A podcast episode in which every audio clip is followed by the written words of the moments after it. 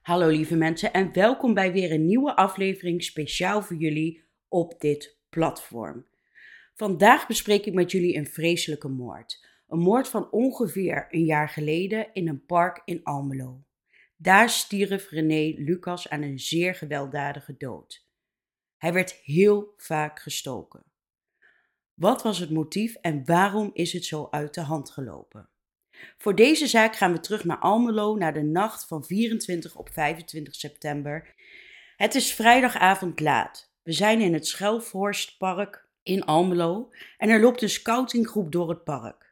Een aantal leden van deze groep doet een gruwelijke ontdekking. Zij vinden daar het zwaar toegetakelde lichaam van de 54-jarige René Lucas. De leden van de scoutgroep doen nog een poging om René te reanimeren, maar dit mocht niet meer baten en hij overleed ter plaatse. Direct wordt er een groot onderzoek opgestart door de politie, want het is wel uh, heel snel duidelijk, eigenlijk direct duidelijk, dat René om het leven is gekomen door excessief geweld. De politie zet het park af met zwarte schermen en rood-witte linten. En de technische recherche komt ook ter plaatse en er wordt een PD-unit neergezet. De hele nacht is de politie bezig met onderzoek op het plaatsdelict. Pas de volgende ochtend wordt uiteindelijk het lichaam van René Lucas afgevoerd met een lijkwagen. Niet heel veel later, rond de klok van half negen, de ochtend na de moord, dringt er een arrestatieteam van de politie een pand binnen verderop in Almelo. De deur wordt geforceerd met een ram. De bewoner wordt geboeid afgevoerd. Het zou gaan om de dan 29-jarige Richard L. Ondertussen gaat het onderzoek in het park nog steeds verder. Ook de ME arriveerde die ochtend in het park. Er vloog een politiehelikopter uh, boven het park. De politie is dus heel vlug met het oppakken van Richard L. Het wordt al snel duidelijk dat deze Richard L. al vaker in aanraking is geweest met justitie. L. was tattooartiest en hij staat bekend onder de naam Fisco. Dit omdat zijn vader dezelfde voornaam had. Hè, die heette ook Richard, dus hij noemde zichzelf Fisco. Hij had al op heel veel plekken in de stad gewoond, in Almelo. Hij is diverse keren al veroordeeld voor mishandelingen en hij kreeg een huisverbod opgelegd, maar deze overtrad hij. Ook had hij in 2012 twee personen mishandeld. En hij heeft effectief al meerdere keren in de gevangenis gezeten, waaronder in Zutphen en in Almelo.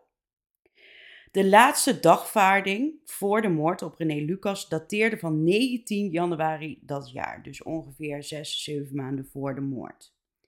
Het ging om een mishandeling en hij moest voorkomen voor belediging van een politieagent. En waarschijnlijk heeft hij dit gedaan toen hij aan werd gehouden voor die mishandeling. Verder heeft hij ook nog vier maanden cel te goed van een voorwaardelijke straf in 2017, maar hij had zich niet uh, aan de voorwaarden gehouden. Hij ging weer de fout in, dus hij moest zijn voorwaardelijke straf van die vier maanden ook nog uitzitten. En hij is dus ondertussen opgepakt voor de moord op René Lucas. Dus al met al is het geen lekkere jongen. Geen onbeschreven blad, maar mishandeling is natuurlijk iets heel anders dan moord. Hè? En vooral deze moord met heel veel geweld. Maar aan de andere kant, eens moet de eerste keer zijn. En als je het allemaal zo hoort, heeft die Richard L. wel wat op zijn kerfstok en lijkt het een tikkende tijdbom die nu tot ontploffing is gekomen. Wat zich dus uitte in ontzettend veel geweld en een moord. Maar wat is er nou precies gebeurd en hoe kennen Richard L. en René Lucas elkaar? Of hoe kruisten de paden elkaar die tot deze moord heeft geleid? Kenden ze elkaar überhaupt wel of was het een, een voorbijganger? Dit zijn de verklaringen van Richard L. Op woensdagavond, 22 september, dus een paar dagen voor de moord, 2021, hebben Richard L. en René Lucas elkaar ontmoet in het centrum van Almelo. Nadat ze samen aan het water wat hadden gedronken en drugs hadden gebruikt, zijn ze rond middernacht naar de woning van Richard L. gegaan. Uit verklaringen van L tijdens de rechtszaak en bij verhoren uh, bij de politie blijkt dat L denkt dat hij in de woning door René Lucas is gedrogeerd. Dit kwam omdat hij merkte dat de drugs die hij van René kreeg anders was. Hij is toen buiten bewustzijn geraakt en toen hij ongeveer een uur à anderhalf uur later wakker werd, lag hij eh, op zijn buik op de bank en zijn broek zat onder zijn billen en zijn knoop was open. Al dus de verklaringen van L. zelf. René Lucas zelf had kort daarvoor verteld aan René L. dat hij op mannen viel. En op het moment dat Richard L. wakker werd, stond René onder de douche. Want L hoorde de kraan lopen. Toen even later René Lucas de kamer weer binnenkwam lopen, leek hij geschrokken dat Richard alweer wakker was. Richard L. heeft vervolgens gezegd dat René Lucas weg moest gaan uit zijn huis. De volgende dag kreeg Richard L. bloed bij zijn ontlasting. En op dat moment kwam de gedachte bij Richard L. op dat hij gedrogeerd en verkracht was door René Lucas. Op vrijdagavond 24 september, de avond uh, van of voor de moord, was Richard L. in het Schelvorstpark in Almelo. En hij heeft daar dus, toen hij in dat park was, René Lucas gebeld. Want hij wilde horen wat er nou precies was gebeurd twee dagen eerder in zijn woning. René Lucas is toen naar het park gekomen en ze hebben elkaar ontmoet bij de Jeu de Boelbaan in het park. Daar is tussen René Lucas en Richard L. een woordenwisseling ontstaan en op een bepaald moment heeft L. een stiletto met een lemmet van 10 tot 12 centimeter uit zijn jaszak gepakt en daarmee René Lucas gestoken. Daaraan is René uiteindelijk overleden. Nogmaals, dit zijn de verklaringen van Richard L. zelf. Er is natuurlijk sectie gepleegd op het lichaam van René Lucas en uit dit onderzoek kwam dat René is overleden aan zes steekverwondingen ter hoogte van uh, de borst en zijn rug. De overige 19 steekletsels en 4 snijletsels hebben wel degelijk bijgedragen aan de snelheid van de dood van René, maar waren niet dodelijk. René Lucas is dus 25 keer gestoken en 4 keer gesneden, met name in zijn bovenlichaam met een stiletto met een lemmet van 10 tot 12 centimeter. Aan de rechter tijdens de rechtszaak is het natuurlijk de vraag of er voorbedachte raden in, het, in de zaak speelt. En ik hoef jullie natuurlijk niet, doorgewinterde luisteraars, uit te leggen wat precies voorbedachte raden is. Want ik neem aan dat jullie dat allemaal weten. Volgens mij heb ik dat ook in den treuren uitgelegd. Dus, is de moord op René voorbedachte raden? Of is dit een gemoedsopwelling? Want dit kan natuurlijk heel veel jaren schelen in de straf. Op de avond van de feiten waren er twee broertjes aan het vissen in het Schelfhorstpark. Richard L. heeft met, een van de, of met allebei de jongetjes gepraat voordat René in het park was aangekomen. Een dag later is een van de broertjes gehoord door de politie. Hij werd gehoord als getuige natuurlijk. En een van die broertjes heeft bij de politie verklaard dat Richard tegen hem had gezegd dat hij een ontmoeting had in het park met een andere man. En Richard vertelt bovendien dat hij een mes bij zich had en uh, dat hij de andere man met wie hij een afspraak had dood zou maken. Hij heeft zelfs het mes laten zien. Heel kort erna vertelde hij dat die man met wie hij had afgesproken er was. De getuigen zijn nog twee keer verhoord, waaronder één keer bij de rechtercommissaris. En dat was negen maanden na zijn eerste uh, getuigenverhoor. En belangrijk is, is dat de getuige elke keer hetzelfde heeft verklaard. Verder is het ook belangrijk volgens de rechter dat de getuigenissen van de broertjes bewijs vinden in een andere verklaring, want er blijkt nog een getuige te zijn. Deze getuige was op de avond van 24 september 2021, de avond van de feiten, met Richard L. in het park. Hij heeft tegen deze getuige gezegd dat hij in het park was om iemand dood te maken of om iemand te vermoorden. Maar deze verklaring was in de eerste instantie niet altijd hetzelfde. Want deze vriend van Richard L. heeft eerder getracht om hem een alibi te verschaffen voor die avond. Ze zouden de hele avond zogenaamd samen zijn geweest. Dit verklaarde de getuige ook nog toen de broertjes de verklaring hadden afgelegd dat Richard L. gezegd had tegen hun dat hij een man ging doodmaken of vermoorden. De getuige gaf op een gegeven moment wel toe dat Richard L. tegen de jongens had verteld dat hij iemand dood zou maken. Maar die getuige hield wel vol um, dat ze de hele avond samen waren geweest en dat Richard L. niks met de moord te maken had. Echter is de politie niet voor ingat te vangen en ze besluiten om de getuige af te luisteren. Dit gebeurde in een periode van 12 oktober 2021 tot en met 26 oktober.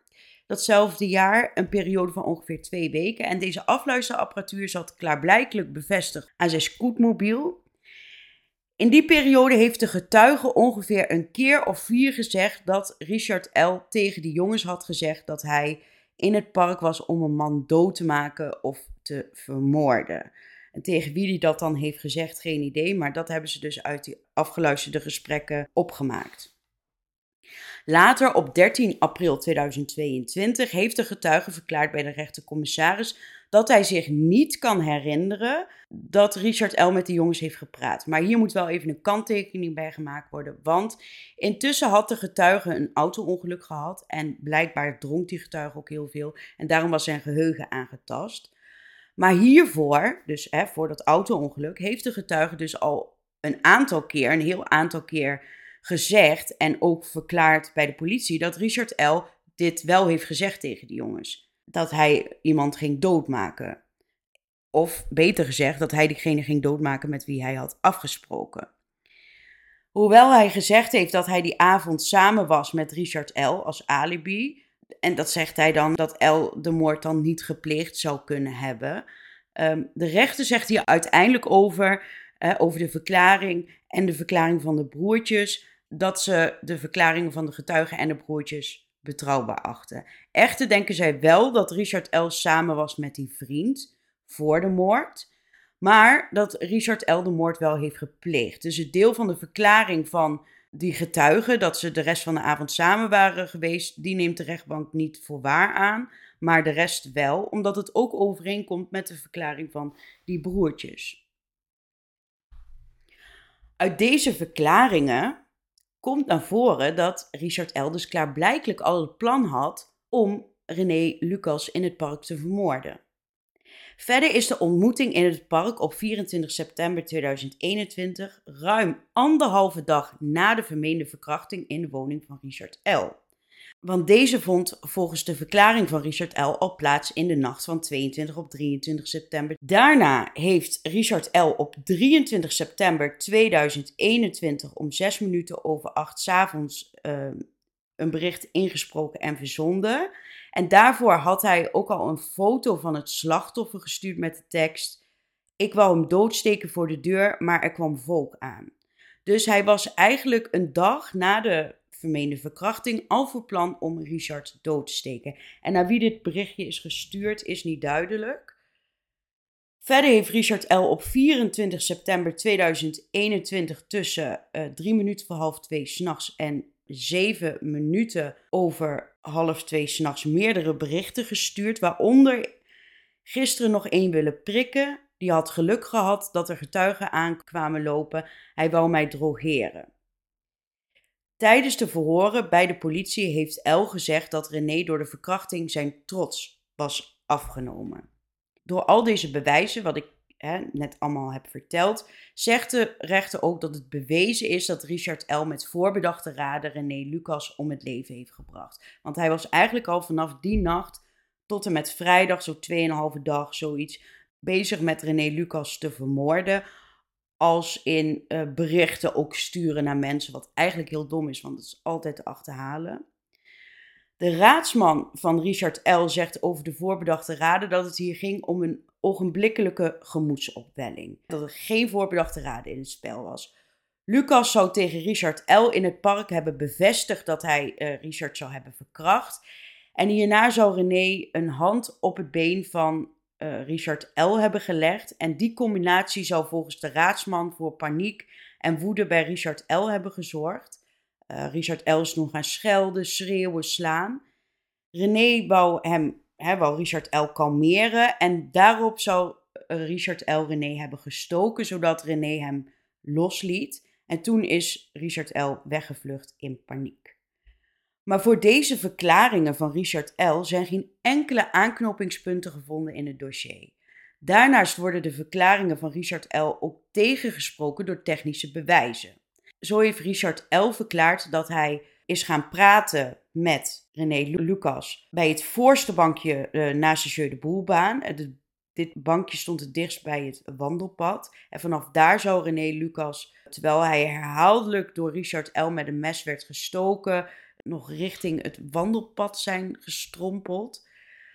Echter zegt het bloedspoortraject iets heel anders, want ze zaten namelijk op het achterste bankje die niet goed te zien was vanaf het wandelpad. En dat kan ook wel weer wat zeggen over de voorbedachte raden. Hè? Dan, dan ziet niemand je of minder makkelijk. Nou ja, behalve de verklaringen, zijn eigen verklaringen van Richard L., zijn er geen andere bewijzen die dit verhaal kunnen staven. En daarom zegt de rechter ook van ja, die verklaringen die vegen wij van tafel af, want er zijn totaal geen bewijzen hiervoor.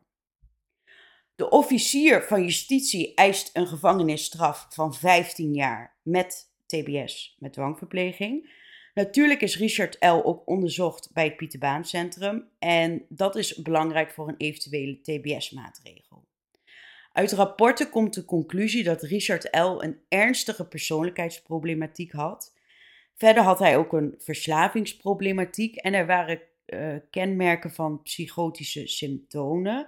In het verleden is Richard L. ook al eens behandeld voor zijn problemen, maar zonder gewenst resultaat.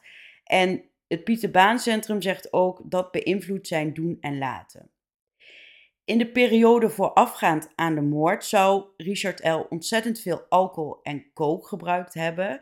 En er waren uh, toen, die periode, um, en misschien ook wel door toedoen van alcohol en drugs, psychotische symptomen.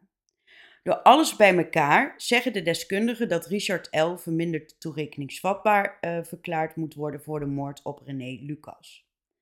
Verder is de problematiek van Richard L. verweven met zijn gewelddadige gedrag. En uh, Richard L. heeft geen achterban, hè, geen goed sociaal vangnet. Daarom is TBS met dwangverpleging wenselijk, volgens de deskundigen. Uiteindelijk wordt Richard L. veroordeeld voor de moord op René Lucas. Hij krijgt een gevangenisstraf van 12 jaar en TBS met dwangverpleging. Ik wil nog wel even aan het einde van deze aflevering heel duidelijk meegeven, vooral ook voor de nabestaanden die eventueel luisteren, dat het totaal niet is bewezen dat René Lucas Richard L. ook daadwerkelijk verkracht heeft. De officier van justitie vindt het zelfs een ongeloofwaardig verhaal, ook omdat er totaal geen bewijs voor is, nog omdat Richard L. in latere sms'jes hier nooit over gesproken heeft.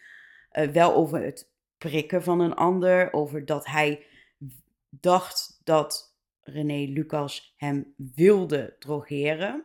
Hij heeft René vermoord, zegt hij zelf, omdat hij verkracht was. Dus dat is ook weer voor Richard L. een logisch verweer. Als je even in zijn gedachtenbeeld gaat. Hij heeft mij verkracht en gedrogeerd, dus mijn trots is afgenomen, dus ik moest hier wat tegenover stellen. En dat is dus klaarblijkelijk moord. Maar hier zijn geen bewijzen voor. Daarom blijft het echte motief onbekend. Al denk ik zelf dat je meer in de richting moet gaan denken. Hij had natuurlijk heel veel kook gebruikt en drank gebruikt. En hij is natuurlijk ook wel wat psychotisch. En misschien dacht hij wel dat René Lucas hem wilde drogeren. En dat, hij, en dat dat niet gebeurd is. En dat hij dacht dat René Lucas dat wilde. Dus moest hij hem vermoorden. Dat kan een motief zijn. Want anders kan ik het ook niet bedenken. Of het is gewoon een gek die dacht, of die tot ontploffing is gekomen. Hij is al zo vaak veroordeeld voor mishandeling dat hij nu ja, een rare kronkel in het hoofd had. Maar nogmaals, de officier van justitie zegt ook dat dat verkrachtingsverhaal, dat vegen we van tafel, want er zijn ook gewoon geen bewijzen voor. Dit was de zaak voor deze week. Bedankt voor het luisteren, lieve mensen. Ik wens jullie een hele, hele fijne week toe en tot volgende week.